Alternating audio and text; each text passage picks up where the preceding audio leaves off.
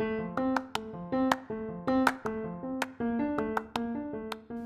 this is Mary Mayweather, and I'd like to welcome you to Small Town Stories.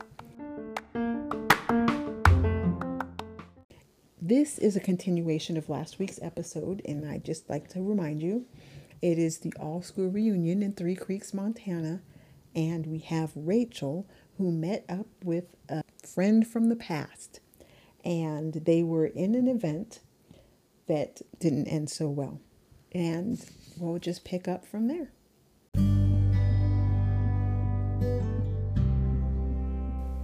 Red faced and voice heavy with sincerity, Patsy said the same thing to every participant she approached. I am so sorry. Never in a million years could I have imagined anything like this happening. Of course, Patsy was forgiven. They hadn't reached a consensus on whether or not to remain angry with Boyd Atkinson for turning on the sprinklers. While his excuse, he thought it would scare the bees, was valid, it didn't take into account that it sent half the crowd home to change out of their wet clothes thus bringing an end to the day's activities. As Mark dried his hair with the school issued white towel, he said, We have to give Boyd credit for trying.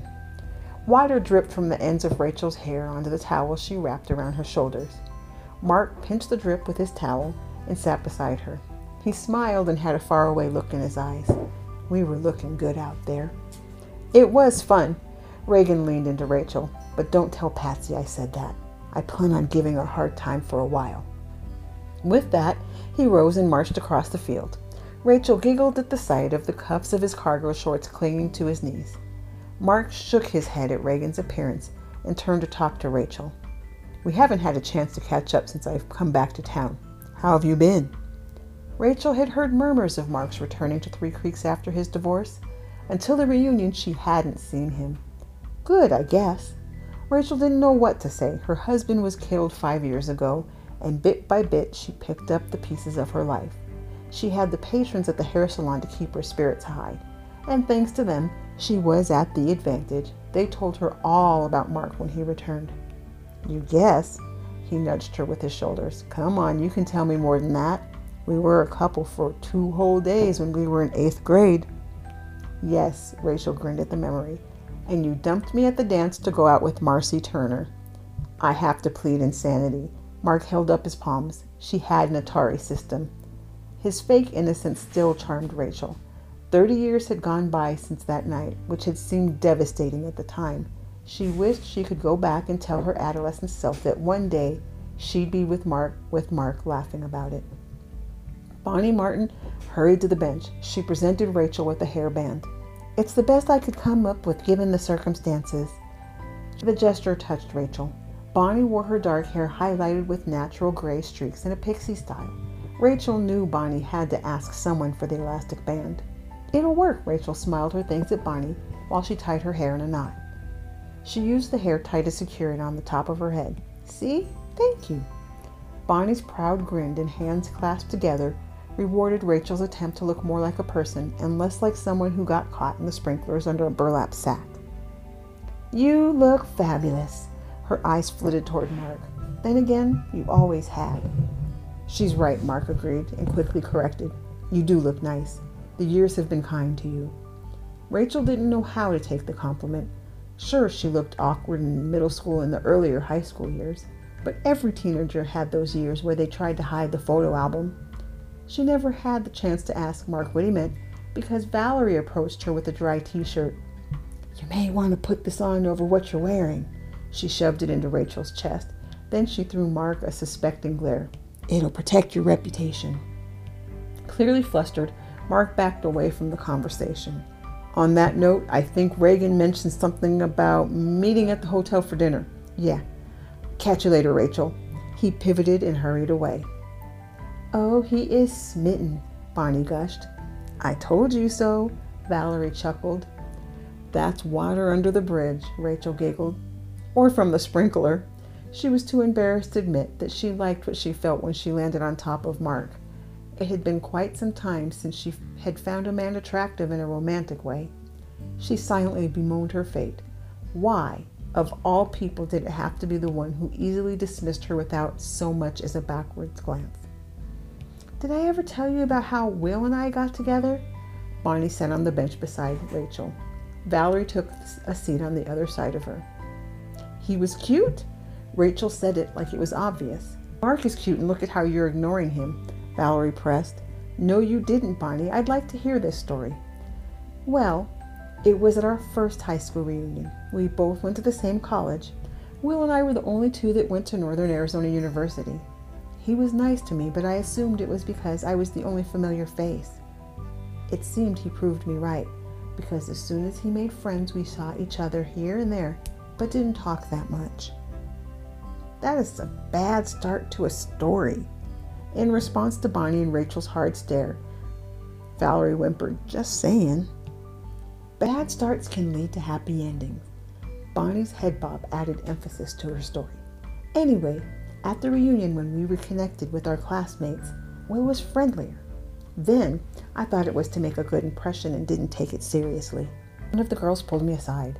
She called out my behavior. She said Bill was enamored with me and the least I could do was give him a chance.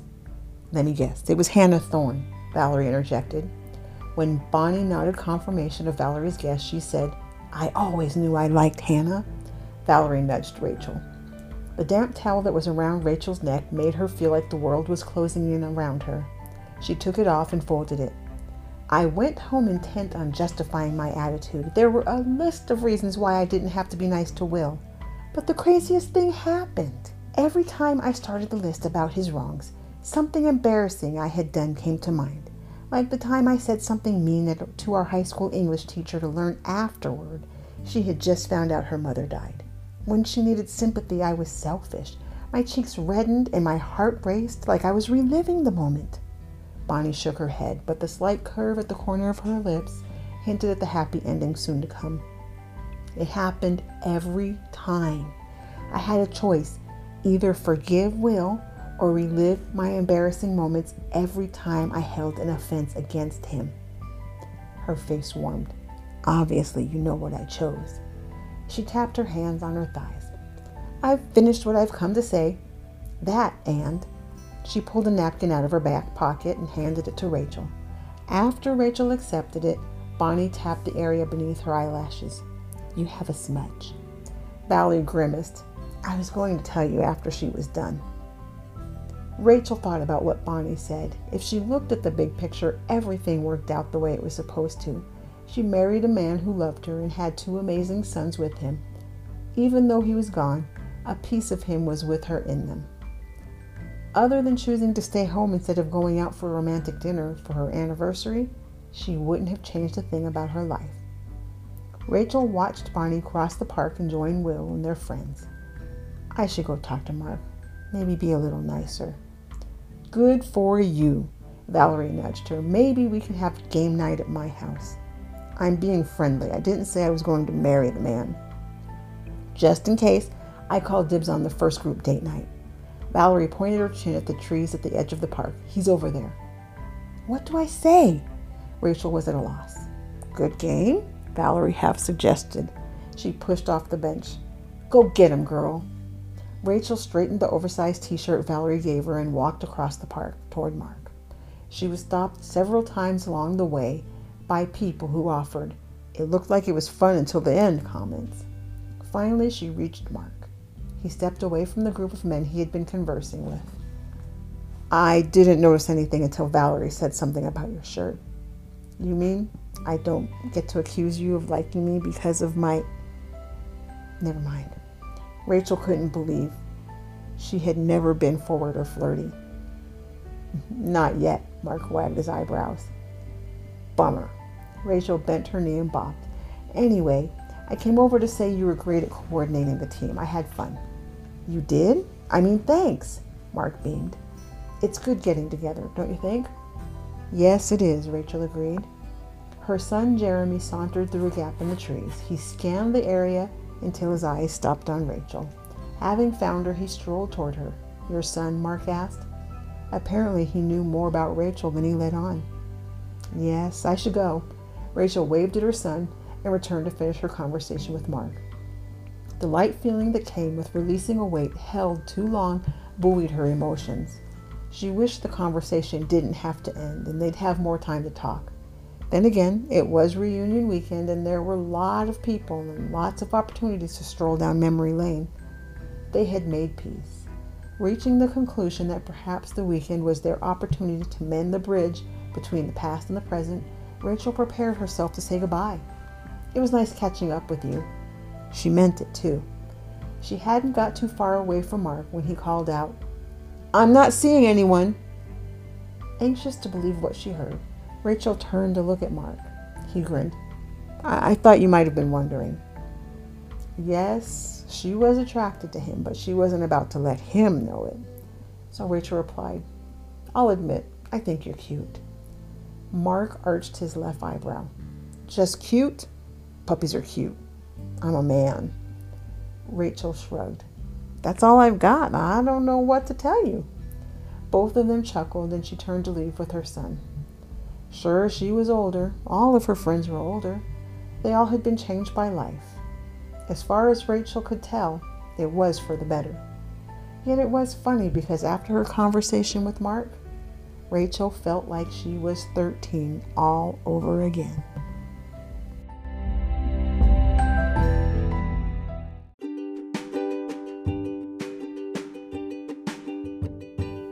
this is where we're ending this week's episode. I there is one more. I just want you to know, and Mark and Rachel do have an interesting journey going quite there, and the friends helping them. I kind of like him. And so I want to also wish you happy 4th of July, happy Independence Day to um, those in the United States. And um, the music is Wingspan for the introduction and Homegrown for the actual part, the story part, the plot with that, oh, and actually, there'll be Wingspan on the exit. If you like anything, leave a comment. If you have any questions, leave a comment. And I thank you for listening, and we'll talk to you again next week.